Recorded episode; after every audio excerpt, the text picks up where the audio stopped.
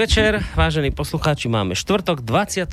januára, to znamená, že posledné opony v mesiaci január sú tu. Samozrejme budú pokračovať ďalej tieto relácie, ale už sa budeme počuť... Akože nie, nie? Počkajte, tak potom, aby som nešíril hoxy. Pozor. Podľa mňa toto by malo byť... Toto by malo byť spochybnené. Beriem späť. Beriem iba, iba, že by sme sa dohodli, že teda nebudeme... Oh, beriem späť, beriem späť. Zlá informácia. Neviem, či by som znova nemal zvučku pustiť a začať od znova. a tento trápny hoax by sme vymazali a navždy by zmizol zo sveta. A to bude už niekde na, navždy. A podľa nebude, mňa, zatiaľ nebude. Podľa mňa to bude navždy niekde zachytené, zakódované Takzva... na všetkých družiciach, čo lietajú Bude tzv. digitálna stopa. Digitálna stopa ostane. A ešte okrem toho vy neviete, ale nás, nás monitoruje taký, že sa to volá, že blbec online, lebo my sme tu všetci blbci Hej. To naši, naši bojovníci vytvorili také, že blbec online a nad nami krúžia roboty a oni všetko všetko analýzujú a všetko zaznamenávajú. Čiže keby som ja niečo vymazal, oni by vedeli, že vy ste to vymazali. A ešte si vymazal, až Boh vie prečo. Ale to je, tak, tak no. sa hovorilo, ale to, to je iné lebo sa tam používalo, ale pošleme im ho, že my sme tre roboty z Dunajskej stredy. Áno. To bolo obludné slovo, odporné, po 22. použiteľné, ale tí, ktorí máte predstavu, ste si ešte vedeli predstaviť, aké oplzlé slovo sem pán doktor priniesli. Takže verieme späť. Všetko. Nič také, čo ste počuli, nie je pravda. Začíname od znova. Tak tu teda máme 24. január, čaká nás ešte jedna relácia do konca tohto mesiaca. Už sa na tešíme. A ten človek, ktorý ma z tohto obludného hoaxu vyvedol, je samozrejme pán doktor Ludvík Nábielek. Tiež som minule šíril hoaxy, že je primár a prednosta v jednej osobe. To bolo obludné, ako som vás zavádzal. Pravda je taká, že je to len prednosta v tejto chvíli bansko psychiatrie. Áno, primár som bol dlhé roky a teraz som prednosť. A kto je teraz primár? Ono teraz ani funkcia primára v tom zmysle neexistuje na, našom, na našej klinike. Uh-huh. Primári existujú na oddeleniach. Aha. A na klinikách Sú sa používa slovo prednosta Aha. kliniky a e, jeho zástupca nie je primár, ale je zástupca prednostu. Tak, ale to je len ako na stanici železničnej. Hej, ako trošku mi to tak prípada, že mne sa ten primár, aj keď ma titulujú primár, tak ako to sa mi tak no, väčšine to tak lepšie. No, tak, Aj to je taká tradícia. Veď toto, že ste to počúvali roky, tak to človek hej. vode pod kožu. No, ale dnes, ja neviem, keď tak sa pozriem na tú tému, ktorá nás dnes čaká, tak som sa, tak pocit mám, že ste sa z toho primára, respektíve prednostu, lekára, posunuli do pozície ochrancu životného prostredia, že ste sa stal nejakým takým aktivistom, lebo tá téma znie, že čo ste to urobili našej planéte. Ja priznám, že keď som ten, keď, keď mi teda sestra vaša poslala, alebo že to tak máme, že deň predtým mi pošle do mailu, že tému a tak, pesničky, tak si vravím, fíha, to bude asi nejaká klimatická téma, lebo však to sledujeme teraz, že tam tí klimatológovia pijú na poplach. Aj ten, aj ten obrázok možno k tomu A aj ten obrázok je taký nejaký tam napovedá. v pozadí, tam obla, obloha a za tým kopce a toto a nejaká rúža v strede. Si, no, že to asi, to asi on bude reagovať na tie klimatické samity, ktoré teraz boli a varovný prst dvíhajú, lebo to nie je sranda, oni hovoria, už sme, už sme za hranicou toho. Ten... Bola hranica, kde sme to ešte akože mohli zvrátiť a už sme za ňou, už nemôžeme zvrátiť, už môžeme len ako reagovať na lebo, dôsledky, lebo, ktoré prídu. riešime nejaké iné voloviny a na toto nám ako si... tak si vravím, asi si pán doktor nejak tak naštudovali veci, pokiaľ ide o životné prostredie a že dnes tak klimatológ bude, tak dobre, či zle som... Obávam sa, myslal, že či... to nie je tak. Hoax číslo 2. Ale toto, toto nemôže byť brané ako, ako, ako nejaký hoax alebo, hey, hey, hey, hey. alebo nejaké zásadné nepochopenie, ako to hovoril Klaus, že to je e, zásadní nedorozumiení, či ako tak nejako nie. Nie je to celkom tak. To, čo som poskytol, skutočne môže... Môže navodzovať. Navodzovať aj takú, aj onakú, aj inú, lebo keď si tam k tomu ešte prečítate aj ten ten sprievodný text, prosím. No ja tam mám sprievodný text, host Ludvík Nábielek, stály pacient Boris Koroni, z toho ja... A nejaký ob, na, na tom obrázku nie je? Ja, áno, ja to myslíte, to je akože ten popis, go, to... Hm, hm. Moto. Moto. Moto, moto. No počkajte, to si ja musím zväčšiť trošku. E, povedzte, kapitán, ale teraz sa pýtam vážne, jestvujú mátohy? špinavý fr- Fred zošúlal bradu do dvoch vrkočov, podarilo sa zavše, povedal opatrne. Pritrafilo sa. Pritrafilo. Mám to také maličké, nebo sa mi to nevie zase, otvoriť zase na väčšie. odpúšťam. No, hej, čiže už toto do, tej, do tých klimatických zmien možno až tak celkom nezapadá. Ja som, ja som mal dneska na pláne v takú, takú, takú radostnú, uh, možno trošku smiešnú reláciu s množstvom rôznych citátov uh, predstaviť a potom, ako som si to tak všetko tak dával dokopy, aj povedzme ten obraz, tak povedzme rovno, to je slávna meditatívna rúža od mm. Salvátora Dalího.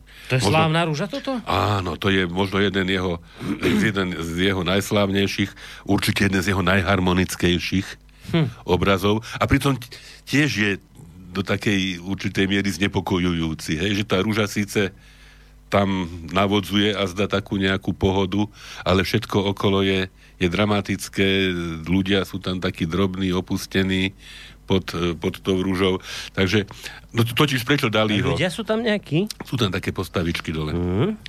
Preto dali ho, lebo lebo pán Salvátor Dalí, však slávny španielský maliar, e, 23. januára, to je vlastne včera, E, uplynulo 30 rokov od jeho smrti a mimochodom e, v máji roku 1904 bude, teda e, sa narodil a mm. teda vlastne bude aj 115.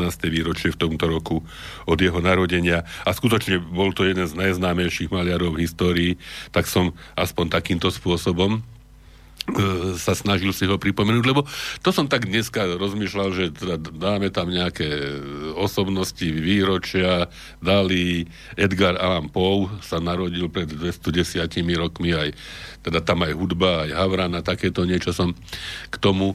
A teda taký, taký leitmotiv mal byť, alebo mali byť, aj budú, e, citáty z kníh e, môjho obľúbeného, alebo jedného z mojich najobľúbenejších autorov a síce maďarského spisovateľa mm. menom Jan Rej, to je od toho pochádza aj ten... Kapitán Fred. Kapitán Fred. Mm. A, a práve v súvislosti, v súvislosti s ním som to som nevedel totiž že človek, ktorý e, vlastne písal radostné ponášky na brakovú literatúru, ale úplne úžasné, neuveriteľné a stal sa legendou u mnohých ľudí trošku ako, keď sme hovorili o Kroviakovi niekedy, mm-hmm. tak, tak možno toto ešte viacej, lebo mám mnohých aj interpretov, aj takých, e, by som povedal, e, možno až nekritických obdivovateľov a oslavovateľov, medzi ktorých patrím aj ja, tak e, som sa, keď som si e, materiály o ňom e, hľadal, tak som našiel niečo, čo ma tak zarmútilo a, a dojalo, že vlastne celú, celú túto reláciu mm, považujem, alebo vidím v úplne inom, možno takom znepokojujúcom duchu a preto teda tam vznikla aj tá, aj tá otázka, že čo ste to urobili našej planete. Mm-hmm. A ešte, aby sme to ďalej premostili, tak to nie je len tak otázka. To je e, zase z nášho e, katalógu našich 27-čkárov Jimmy Morrisona z mm-hmm. skupiny Doors. Je to e, jeden, jeden z veršov z jeho piesne, ktorú si tiež pustíme When the music's over a tam sa teda hovorí, čo ste to urobili našej planéte, čo ste to urobili našej čistej sestre. Vyplienili ste ju, spustošili, rozpárali a zahriezli sa do nej. Tam, kde slnko vychádza, ste do nej vrazili nože a spútali ju plotmi a ťahali ju dolu. Takže nakoniec celého, celej radosti a srandičky, ktorú som na dneska chystal, a ktorej azda predsa len niečo zostalo alebo zostane, tak jedna veľmi znepokojujúca téma mi ostala a dovolím si teda na počesť pána Jeného Rejtua prečítať článok, ktorý o ňom vyšiel a ktorý nám všeličo, všeličo priblíži. Nadpis má, že Dobrodruh z kaviarne. Miláčik maďarskej čitateľskej obce – vyvrhel akademickej literatúry, Jen Rejt alias Peter Howard, zomrel ako 37-ročný, odvlečený do pracovného tábora. To som nevedel. Hm. Jeho smrť už nebola taká dobrodružná ako jeho život a život jeho hrdinov. Lebo to boli tí legionári, podvodníci, zlodeji, kuchári, e, cestovatelia.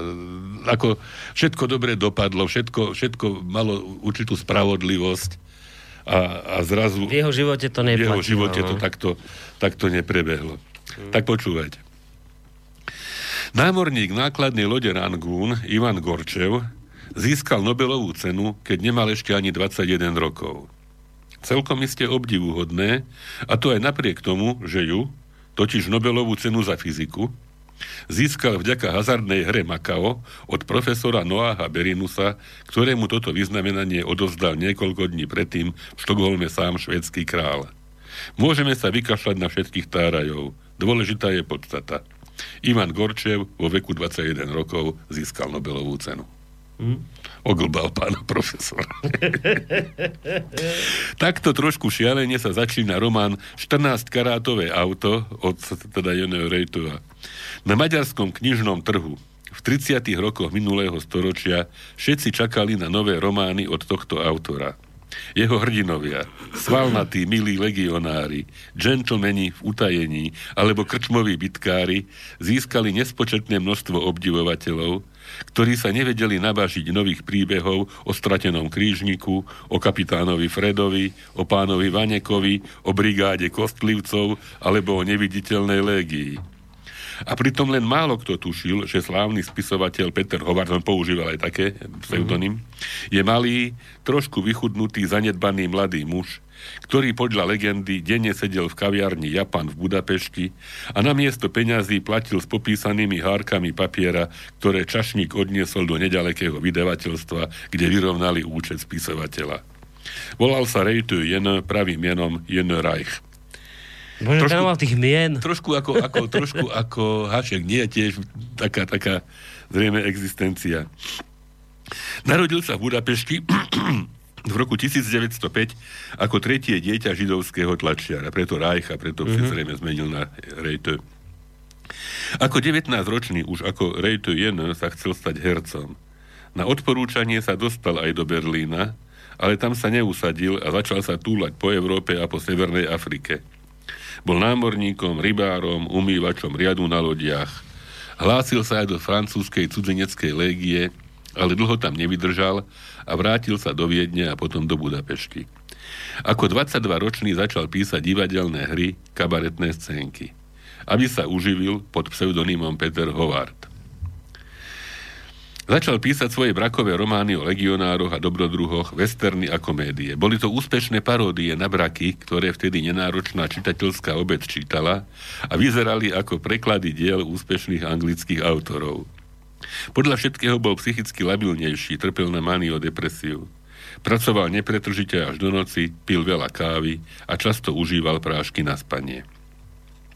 Počas druhej svetovej vojny ho udali, že si ako žid neplní svoje občianské povinnosti a odviedli ho už ako chorého na nútené práce do Ruska. Už z tej strany, že ako Maďarsko útočilo na Rusko spolu s Hitlerom, hej, aby si naši poslucháči nemysleli, že umrel v nejakom ruskom gulagu. Umrel v gulagu európskom. Na čom? Kde 1. januára 1943 v Jevdakove umrel. V roku 1994 mu venovali pamätnú tabulu na rodnom mieste Budapešti a od roku 2001 nazvali aj časť ulice jeho menom. Teraz taký podnadpis tu je, že najpopulárnejší neuznaný autor. Jeho dobrodružné romány získali v maďarskej literatúre až v poslednom období istú literárnu váhu. Doteraz ho zaraďovali medzi spisovateľov brakovej literatúry, a to aj napriek tomu, že jeho diela sú najčítanejšie v Maďarsku. Nie sú to jednoduché bezcenné romány, ale pútavé paródie na dobovú brakovú literatúru.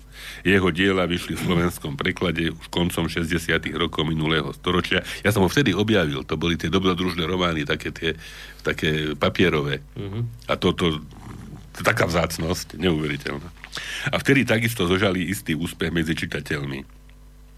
Ako však vnímajú dnes jeho diela maďarskí a slovenskí čitatelia? Kam ich zaraďuje kritika a literárna veda? Je to braková literatúra, populárna beletria alebo niečo iné? Kde by mal mať svoje miesto ich autor? To sú otázky, ktoré dodnes rozdeľujú odbornú verejnosť.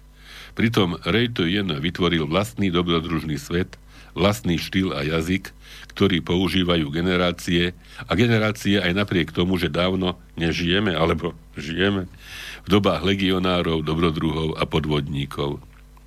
Napísal vyše 50 románov, niekoľko cestopisov, divadelných hier, kabaretných scien. Jeho diela vychádzali najmä po vojne na čiernom trhu, potom aj oficiálne od 60. rokov až do dnes. Jeho hrdinovia sú dodnes žijúci, ich hlášky sú všeobecne známe citáty.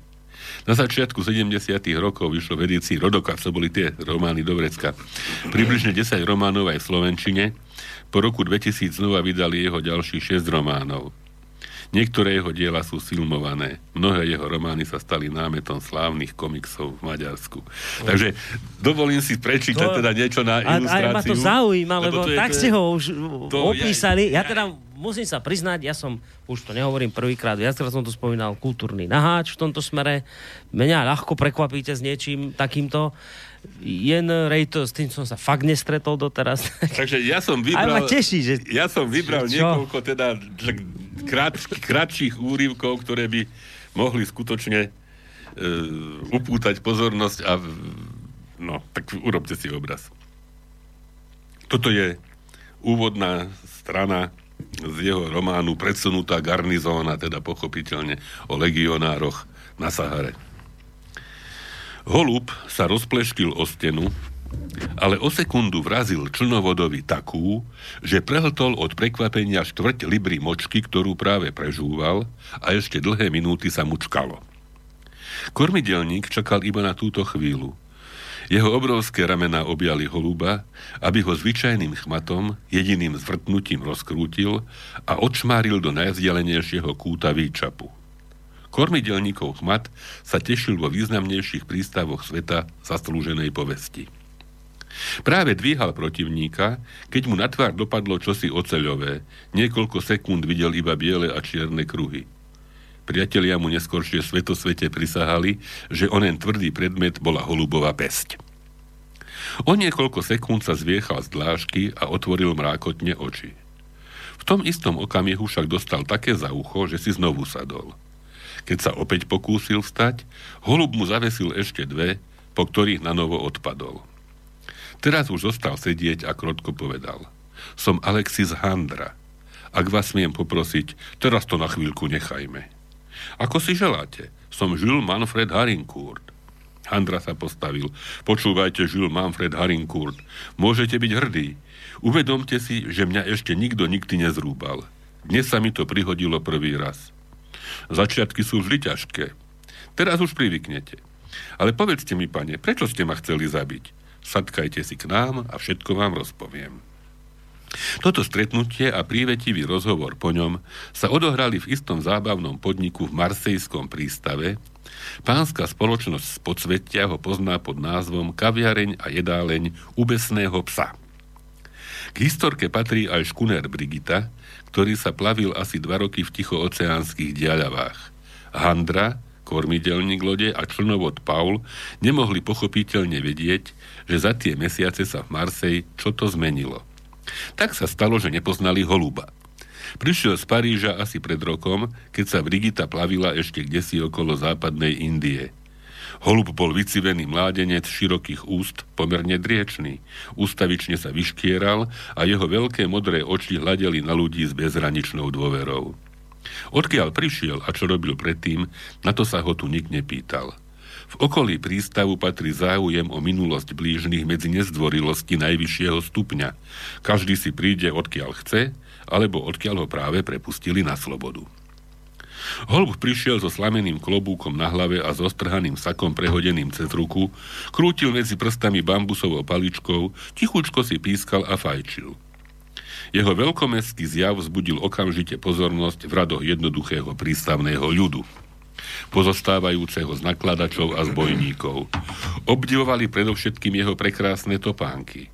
Najmä ľavá bola mimoriadne elegantná, lakovka s gombičkami a bielou ozdobou. Darmo je, toho, čo si dá na sebe záležať, si každý všimne. Dokazoval to aj zľuk ľudí, ktorí dlho sledovali vznešeného cudzinca. Z hostinca Tiger zaznievala hudba. Prišelec vkročil do lokálu. Neskoršie, keď už policajná pohotovosť nastavila aký taký poriadok, zúfalý hostinsky vládal povedať policajnému úradníkovi iba toľkoto. Prišiel sem nejaký blázon s paličkou, vyhlásil, že chce hrať na harmonike a rozmlátil mi krčmu. Krčmár neklamal. Harinkur sa skutočne postavil do prostred krčmy a ozval sa, vyčariac na tvári svoj najširší a najzvorilejší úsmev. Dámy a páni, dovolte, aby som si od dirigenta tunajšieho orchestra vypožičal ústnú harmoniku a zahral vám niekoľko ľudových pesničiek. Potom vás dovolíte, aby sa chudobný, ale talentovaný muzikant uchádzal o vašu finančnú podporu. Hostinský ho zdvorilo požiadal, aby sa pratal do pekla jazerného akýsi veľkorysý nosič vyslovil názor, že psychopatov treba nechať vyhrávať. Hrniec, 120-kilový gangster, ktorý sa práve rozchádzal so svojou láskou a preto zúril, nahlas zakričal Už aj sa practe, vy chumaj! Harinkurt mu žartovne pohrozil prstom No, no, no, pán obor, nebuďte nezdvorilí. Obor sa dvoma skokmi ocitol pred prišelcom a nepochopiteľným spôsobom zaletel oblúkom naspäť k svojmu stolu, kde zvalil na zem celú spoločnosť aj niekoľko litrov rumu. Ostatné sa odohralo rýchle. Časť hostí povyskakovala a hnala sa na cudzinca. Ten zdrápil stoličku a rozmlátil lampu. Vznikla všeobecná rúbanica. Miestnosť sa naplnila hrmotom, revom a buchotom bitky, Holub v príhodnej chvíli hodil celý barový pult na klpčaciu sa masu a potom za ním letel krčmár s kuchynským nožom, výčapník s rozžeraveným kutáčom a hlavný čašník so synom. Na druhý deň dali hostinec ako tak do poriadku, večer vyhrávala hudba a ak nerátame stáli hosti, čo zostali v nemocnici, zišla sa zvyčajná spoločnosť. O 9. sa otvorili dvere a vkročil veselý cudzinec zdvihol slamený klobúk so vznešenosťou hodnou kniežaťa a so zvorilým úsmevom vykročil do prostred miestnosti. Krčmár, výčapník, hlavný čašník a jeho syn zmeraveli. Dámy a páni, oslovili holub. Ak dovolíte, koncert, ktorý sme museli pre večerný telocvik odložiť, prednesiem teraz. Pán dirigent mi podá harmoniku a predstavenie sa začne. Postavil sa na stoličku, sadol si na operadlo, sako hodil elegantným pohybom hlavnému a s hlbokým precítením zahral pesničku o Kuričovi Luisovi, ktorý odplával na nové hebridy. Druhú slohu zaspieval. Produkcia sa zapáčila. Nálada bola ešte na bode mrazu, no poda jedni už pustili rukovete nožov vo vreckách, čo je v týchto končinách istý druh priazne. Keď však holub spustil hoj námorník, hoj námorník a predne zakončil krátkým stepovaním, obecenstvo tlieskalo a divým dupotom sa dožadovalo pokračovania. Harin Kurci do záverečnej získal popularitu, drobné sa mu na tanierik len tak sypali a keď na hrebení v hodvádnom papieri zahral smej sa bajaco, zavládla taká nálada, že zlodej bicyklov Lala povestný veľkorysosťou objednal jahodové boule a do rána sa minulo ešte veľa fliaž rumu. Takže prosím, toto je... Zlodej bicykel povestný. Svojou veľkorysosťou. No, že toto, toto bol prvý vybratý citát a síce teda z knihy Predsunúta garnizóna. Medzi moje obľúbené patrí e, román Ukradnutý krížnik. Úvod je možno trošičku podobný ako, ako tento úvod, ale zase má tiež svoje špecifika. Bol to iný, ide o iného hrdinu. Uh-huh. Bol to najčudnejší mládenec, akého tu kedy videli. A keď ešte uvážime, že krk mu zvieral práve krokodíl, tak sa správal celkom pokojne. Nebolo však vylúčené, že sa už zadusil a preto tak odovzdane a so sklopenými viečkami znášal súčasnú nepohodlnú situáciu svojho krku, vtesnaného do krokodílovej obrovskej dlane. Oproti komornej spoločnosti katov, ktorým bol krokodíl pokladníkom, stáli traja spovedníci – na oko ľahostajne, no predsa vyčkávavo. Za svoje pomenovanie vďačili zmiznutiu dvoch francúzskych vojenských námorníkov. Títo námorníci pravidelne dopravovali veci ukradnuté onými tromi pánmi na krížniku maršal Joffre, rozhodne bez vedomia svojich nadriadených, a pri jednej príležitosti sa proste bez zaplatenia tovaru odplavili. Ich loď totiž smerovala na dlhší čas do indických vôd. O rok sa bezstarostne vrátili, veriac v ľudskú zábudlivosť. Traja pašeráci však roztržití neboli a tak sa stalo, že lachtikársky námorníci zmizli. Povráva sa, že ešte predtým vyzvali poškodení oboch matrózov, aby sa vyjadrili v súvislosti so skrýšou pašovaných vecí, ktoré boli priviezli. Títo dvaja námorníci kontraband totiž nielen odvážali, ale aj dovážali. Aj také reči sa vedú, že kým si s nimi tak od srdca pohovorili, jeden z námorníkov umrel. Druhý sa napokon vyspovedal a škoda tých troch pašerákov sa z dôsledku veľkého množstva omamných jedov, ukrytých na dne záchranného člna vynahradila. Od tých čas ich volajú spovedníkmi. Komorná spoločnosť Katov vyvolá, vykonávala charitatívnu činnosť v prospech nezamestnaných námorníkov. Pravda, nie je celkom nezične, pretože jadro nezamestnaných námorníkov, odkázaných na podporu, tvorili práve členovia združenia. Táto komorná spoločnosť bola v podstate svojpomocné združenie v tom úzkom zmysle slova, že pomáhali predovšetkým sebe, bez ohľadu na prostriedky vedúce k účelu, či už išlo o hasák alebo onvož. Situácia vyzerala teda takto. Komorná spoločnosť Katov stála na jednom konci krčmy okolo svojho pokladníka zvaného krokodíl, ktorý stískal v rukách krk akéhosi človeka so zámerom, aby majiteľa uvedeného krku v dôsledku dlhšie trvajúceho zovretia dýcháča zabil. Oproti ním zaujali postavenie spovedníci. Naokolo hostajne, no do istej miery vyčkávavo, na čele s hrdzavým, ktorý pofajčieval. Druhého spovedníka volali pánom šéf-lekárom, pretože jedného spoločného známeho, ktorý sa pri delení robil hlúpim, rúbal po celé hodiny tak starostlivo, že dotyčný sa po niekoľko týždňovom ústavnom liečení vrátil do predvedskej spoločnosti s triezvým umom a aby sa vyhol zopakovaniu takejto liečby, učinil zadosť oprávneným nárokom pána šéf-lekára. Tretí spovedník, poctivým menom Kijak, poskrabal sa na pleci, ale iba preto, aby si nahmatal pod kabátom drvotené lano štvormo zvinuté, na konci ktorého sa nachádzal hodný kus železa. Podľa tohto svojského bytkárskeho náradia ho prezývali kijakom. Hej, krokodil, čo chcete od toho šteniaťa? Zdalo sa mi, že mieril k nášmu stolu, spýtal sa hrdzavý ospanlivo. Krokodil trošku popustil, pretože nerád zabíjal pri konverzácii a mládenec nabral dých. Dávno zháňame špicľa, čo nás váľa hekáčom a verím, že je to akurát tento, čo ho teraz zahrdúsim. Pozri, krokodil. Uznávam, že každý má neočkriepiteľné právo rozhodovať o tom, koho chce zahrdúsiť a koho nie. Lenže toto chlapčisko si akurát chcelo sadnúť k nášmu stolu, keď si ho zdrapil za krk. Nech nám najprv povie odkaz, čo nám prípadne nesie, a potom, ak si naozaj myslí, že je to policajný donášač, tak ho pokojne zabí. Vieš ty čo, najprv ho zabijem a potom sa s ním pozhováraj. Nesprávne stanovisko, zamiešal Kijak. Neverím, že by sme si ho osvojili. Ani ja, povedal šéf lekár a vyňal nôž dlhý aspoň 40 cm. Chcete sa vadiť? Spýtal sa jeden z katov urazene. Púste chalana, odvetil trošku rozhodnejšie, no ešte stále mierumilovne hrdzavý a priblížil sa o krok. Mládenec, ktorého krk trčal akurát do veľkej dlani, vyjašene žmurkal, no prehovoriť sa buď neodvážil, alebo nevládal. Tvár mu ozelenela od strachu. Krokodil v snahe ukončiť celú záležitosť poriadne potriasol svoju obeď. Medzi tým však sa od kumpánov vzdialil smerom k pultu.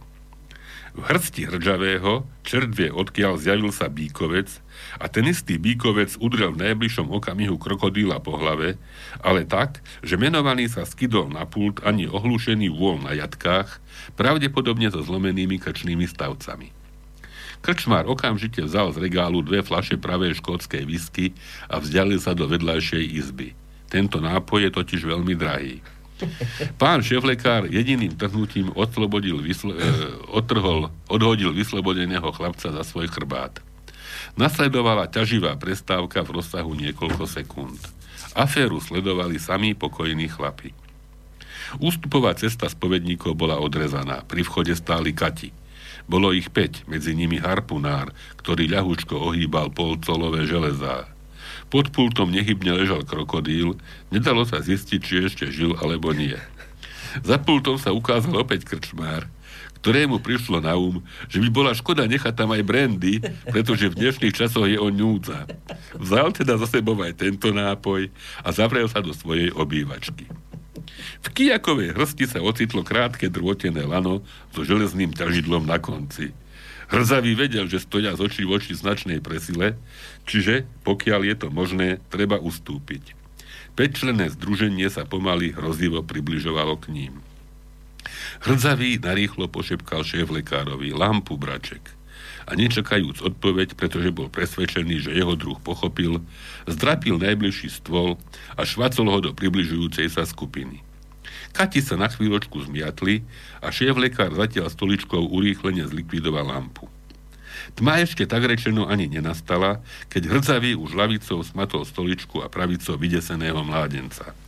Do uličného výkladu krčmi šmaril najprv stoličku, sklá sa s divým treskotom rozsypali a zaraz za ňou šmaril aj mládenca, ktorý nezranený dopadol na ulicu hneď za rozbijajúcimi sa črepinami.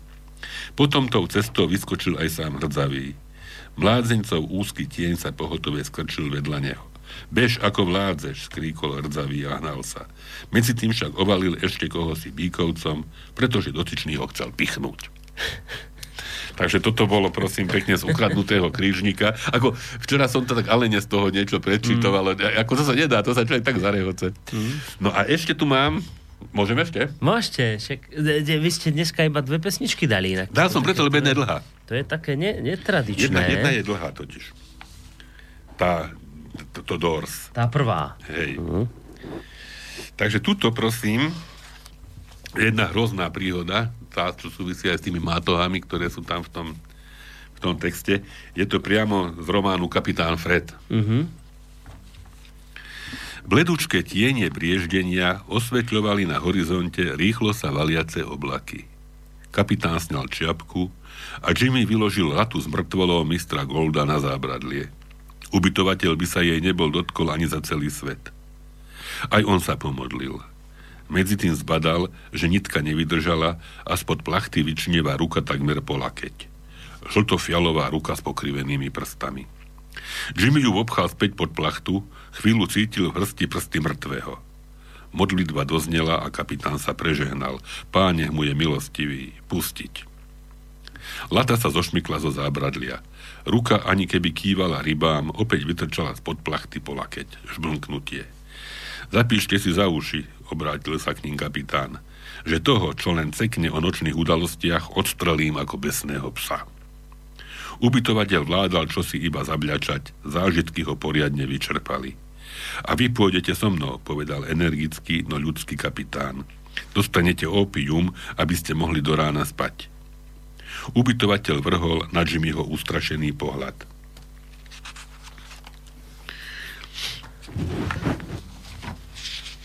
Jimmy privrel viečka. Ubytovateľ sa striasol. Pekne, prosím, nie, nechcem opium. Ticho.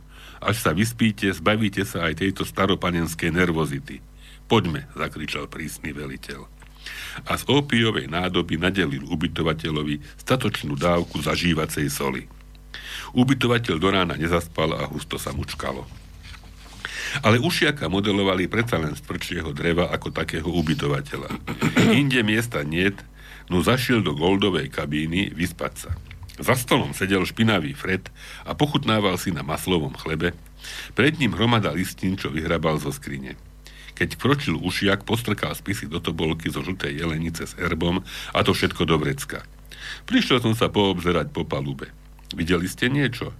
Nemohol odvetiť, pretože z chleba odrizol také kusisko, až sa mu tvár vydula. Aha, odvetil napokon. Vravte.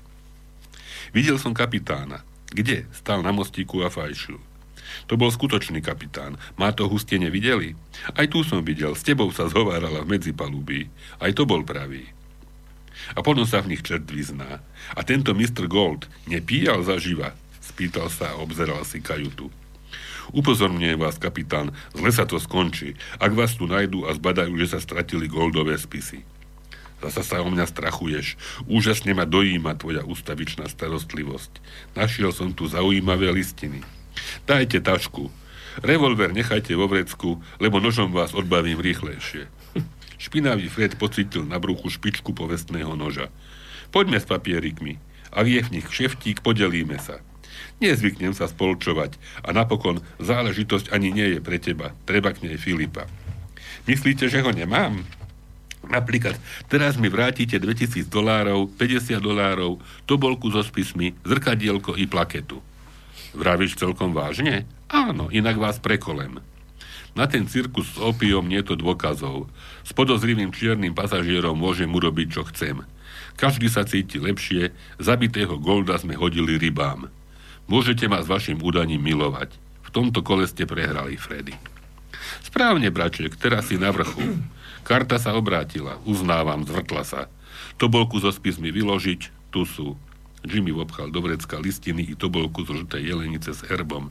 Tu máš 2000 dolárov, nech sa ti páči. Tu je hrebeň a plaketa. A Hutchinsová vzda? Aj, tu máš 182 centov. Na, pekne si ma vypiekol, karta sa obrátila, uznávam. Všetko poodovzdával a vykročil. Hej, a ubytovateľa nechajte na pokoji, stravujte sa ako viete. Nájdete si v sklade slané ryby. Nemám rád ryby. Aspoň schudnete. Starky potichol čiapku dozadu a odišiel bez pozdravu. Jimmy sa posadil na kraj lôžka a odrazu pocítil, ako ho táto noc vyčerpala. A na tejto posteli nedávno obliekal mŕtvého, čo teraz leží na dne Indického oceánu. Má sa vyspať na hornom lôžku, lebo spať treba. Vietor divo zavil a zatriasol lanami. Nocou zanikli Fredové kroky. Opäť ticho, len občas čo si zaškrípe, zavrzga a parník sa nakloní. V zrkadle oproti uvidel, ako sa mu pretiahla tvár, kým mistra Golda hotoval na tejto posteli do mokrého hrobu. Strašidelná loď kotvila uprostred oceána mlkvo, opustená, ako keby na nej ani nebolo ľudí. Mr. Gold odpočíval v bahne najmenej 500 metrov pod hladinou. More je tu hlboké. Opäť sa videl v zrkadle naproti. Hm, bledý som a strhaný. Spať, spať. Už jak Jimmy sklonil unavenú hlavu, zaspával. Listiny prečíta zavidna, teraz si treba oddychnúť. Že tu ležala mŕtvola a lúposť. A zdele nevylezie kvôli tomu na horné lôžko. Už, už si lahol, no loď sa zrazu natoľko naklonila, že Jimmy ho chodilo späť a v sede sa predklonil. Odrazu buchot nad hlavou, a skôr ako sa stihol pohnúť, z horného lôžka mu kto si skočil na chrbát. Sedel na jeho krku rozkročmo ani na koni. Útok ho prekvapil, ani sa nepohol. Ak ho chce ten druhý odbaviť, škoda sa mýkať. Sedel sklonený, útočníková váha ukrutne tlačila krk. Zdvihol zrak bez toho, že by bol čo i len hlavou pohol a v rôze strpol. Zrkadle uvidel sklonený na lôžku, že na krku mu rajtuje mŕtvý Mr. Gold. Rady a vyznamenania, otvorené oči, žltá tvár, slamené fúzy – Krv sa mu uvalila do hlavy, zdalo sa mu, že zošalel. Vyskočil, striasol do seba mŕtvolu, zreval a vybehol z kabíny. Obloha sa už sfarbila do siva a okolo mlkvé lode krúžili obrovské vtáky. Mŕtvola, držal ju za ruku, dokonca videl, ako padá do vody, žltkastú namodralú ruku mŕtvoli a teraz mu skočí na chrbát. Na chvíľu pocítil, že túži vrhnúť sa do mora, ale veď aj tam čaká mŕtvý Mr. Telom zalomcovala panika, chcel vrieskať, poskakovať, rehotať sa a chrapčať. Zovrel pery a pocítil, že sa musí udržať na okraji priepasti, do ktorého sáče náhly závrat šialenstva a vedomie, že mu paluba uniká spod nôh. Triasol sa hrôzov a utekal, podkol sa, doudieral sa, no nesadol si. Nie je hroznejších chvíľ, ako keď človek prestane veriť vlastným zmyslom. Chvíľku postál, dýchčal a ruku pritlačil na srdce. Obloha sa rozsvietila rovnomernou mliečnou belosťou. Pozor, ušiak Jimmy, nevzdaj sa, nevzdaj sa, kým nezošalieš. A zda som iba zaspal a zda sa mi prisnilo, čerta. Traslavými prostami si pripálil cigaretu. A vybral sa rovno do skladu cestovnej batožiny. Zaklopal na núdzovom východe kufra. Kapitán, ticho. Kopol do kufra len tak zadunelo. Kto je? Ozval sa odberaný hlas. Ušiak Jimmy, hýbajte von. Núdzový východ sa otvoril a v ňom kapitánová tvár. Čo tu hľadáš? Pomôžte mi. Ak mi nepomôžete, aj s vami môže byť zle. Celkom si ma braček dojal, ako sa u mňa neustále staráš. A o čo hrmí? Mr. Gold, ktorého som hodil do vody, je opäť na lodi. Hm. Úževnatý chlapík. Nechápete? Zblázním sa. S tým choď radšej za lekárom, hladný som. Je pravda, dnes už nebudú raňajky. Hm.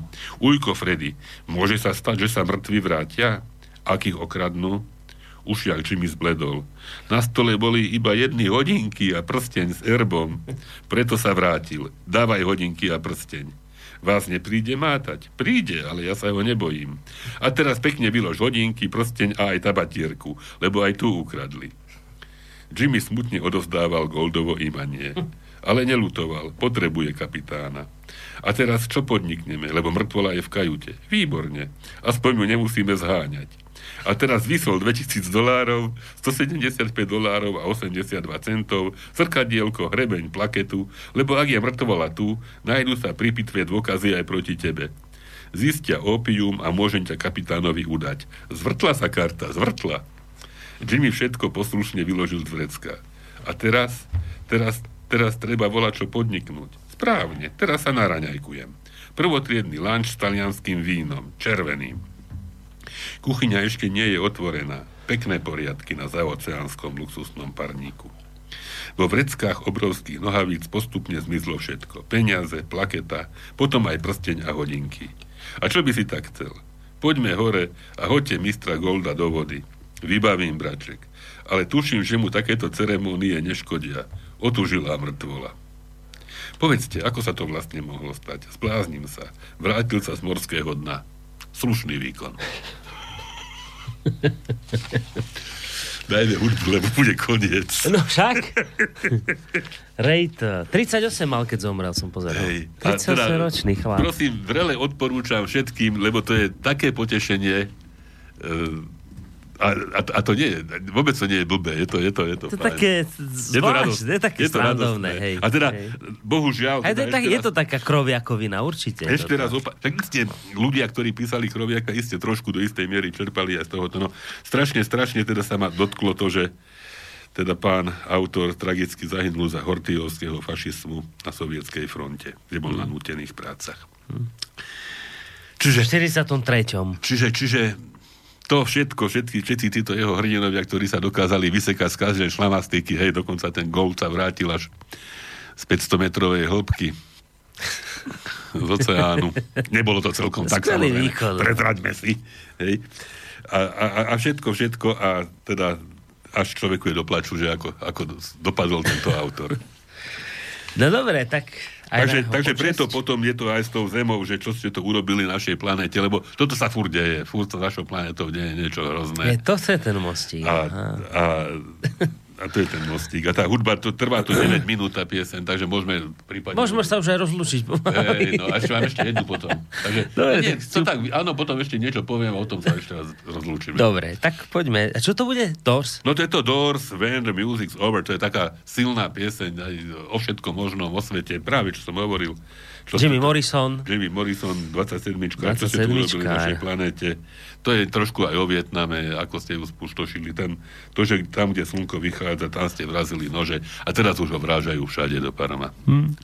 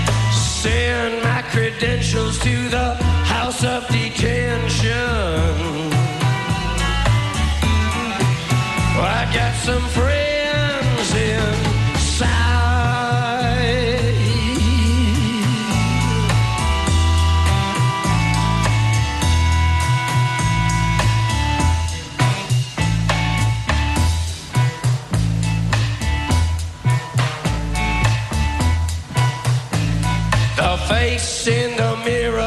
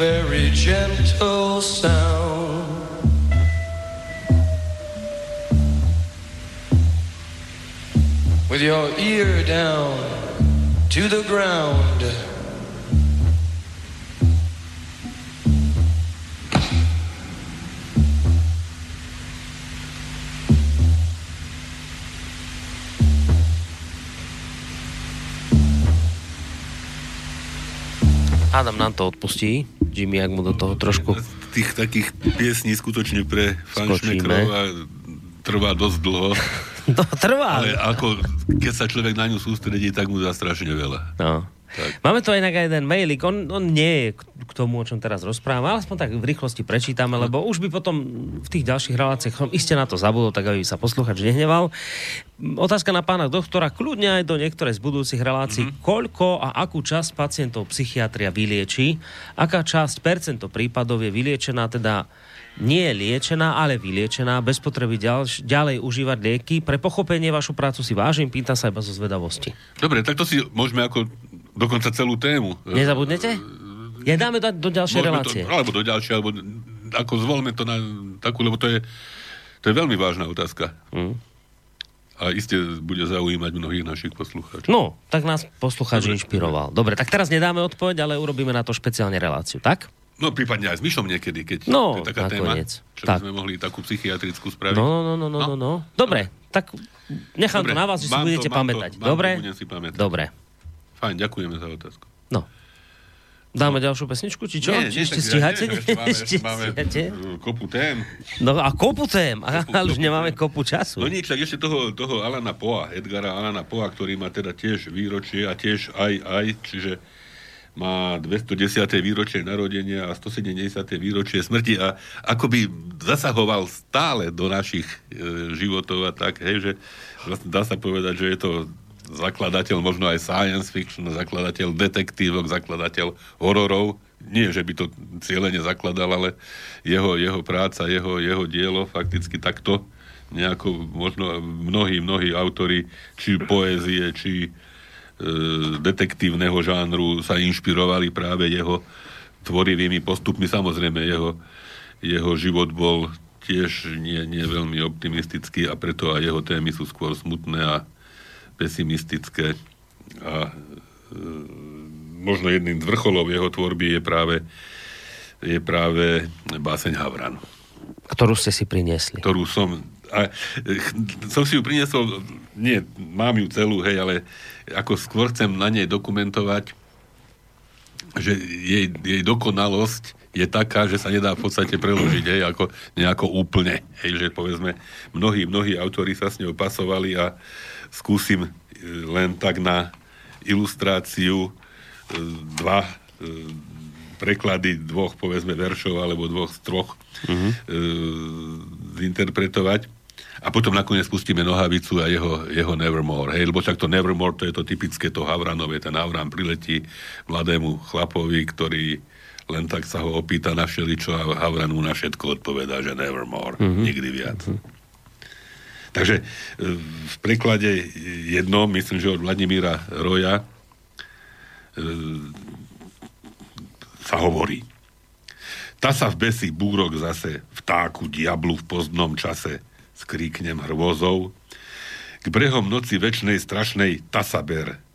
Čo si vravel, klamie púhy, samota cieľ mojej túhy. Vyrvi z hrudi klov svoj suchý, nechcem vidieť tvojich pier. Ni páperia nenechaj tu, zmizni sochy mojich dvier. Havran rečie, nikdy ver. A iný preklad tohoto istého. Démon, ktorý dušu trizní, buď už ticho, čuš a zmizni. Choď tak, kde sa búria besy a kde chmúrny vietor znie. Hovoril len Boha pustú, lož tak zmizni, nevytrústu ani pierko, opust bustu, stras sa rýchlo nečujne. Vyber zobák z môjho srdca, strať sa rýchlo, nečujne. Havran kráka, veru nie. Hej, tam bolo nikdy ver, uh-huh, tu je veru nie. Hej, to nevermore. To, to je teda, lepší, tento sa mi viac páči. Tento je modernejší. Uh-huh. Zase, zase, zase starý roj. Havran nepohne sa ani, žhavým okom na mňa gáni, z paladinej bielej sochy sponad tela mojich, čela mojich dvier. Zraky ani démon sivý, koldúň sťa, čo vidí divý, nad ním pablesk lampy živý, jeho tvoňu trha, vrhá z dvier a môj duch viac nesprostí sa, nikdy tvône jeho pier. Nikdy, nikdy, nikdy ver. A zase tento modernejší preklad.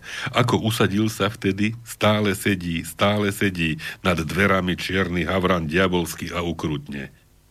V jeho vážnom, zamračenom zraku sídli temný démon, obraz premietnutý tieňom, na koberci mohutne. Neschopí sa, veru nie.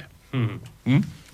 Takže môžeme teraz ešte pustiť Jaromíra Nohavicu. No a presne nám to pekne vyjde všetko. Nám to pekne no? vyjde. Takže myslím, že sme predsa len pozdravili e, kadekoho a teda pripomenuli si ľudí, ktorí si to podľa mňa v tomto čase zaslúžili. A ktorých sme ani nepoznali mnohí. A no, to, napríklad ja. Hej, a teda to, to, to, ako, ale na to vie, hej, že ja keď ako tak si zaláhnem do postele a nič sa mi veľmi nechce múdre robiť, hmm tak si doberem buď Kroviaka, alebo Jenoa Rejtova a do nekonečna opakovane si čítam a, a, a, a vždy, ma to, vždy ma to poteší.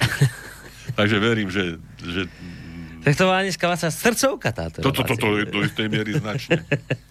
Dobre, tak inak sa aj rozlúčime pesničkárom, ktorý je tiež vaša, vaša srdcovka. Tiež moja srdcovka no. a tiež teda dokázal e, značným, významným a myslím, že pozitívnym spôsobom ovplyvniť môj doterajší život a verím, že aj ten budúci, že lebo tam je, tam je aj, aj, aj múdrosť, aj, mm. aj etika, aj, aj estetika, tam je všetko. Mm. No, tak toľko na dnes. Mm, sa tak všetko dobre. No počutia.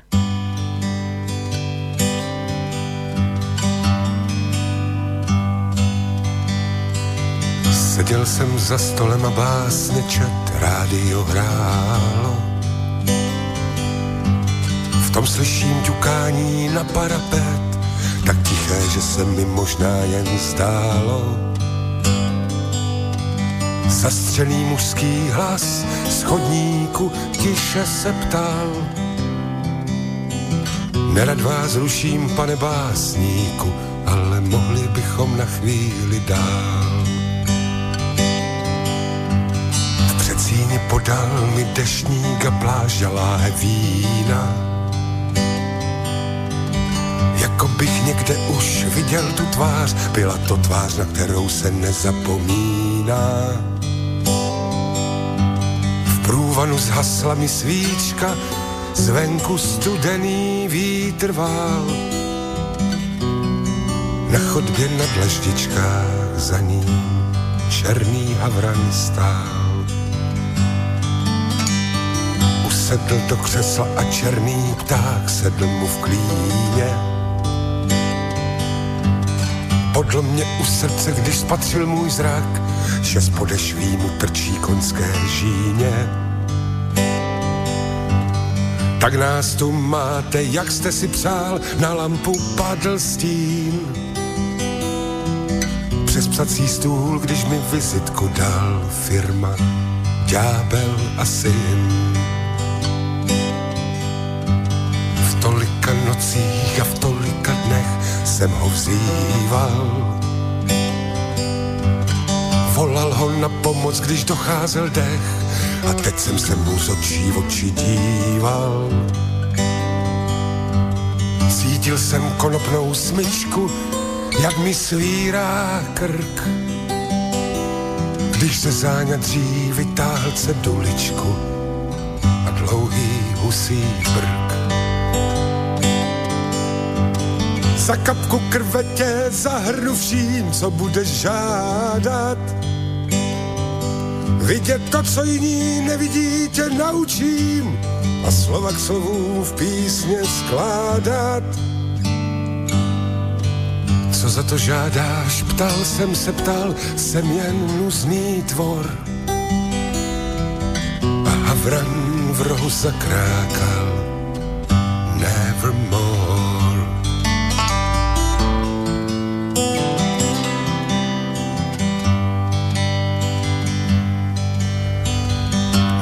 zaschlou kapku krve mám a tma je v sále. Když přijdou lijáky, tak bolí ten šrám a ono podívej se z okna prší stále. Nešťastně šťastný v půlce života kymácející se vor a havra na rameni skřehotá svoje. Nevermore.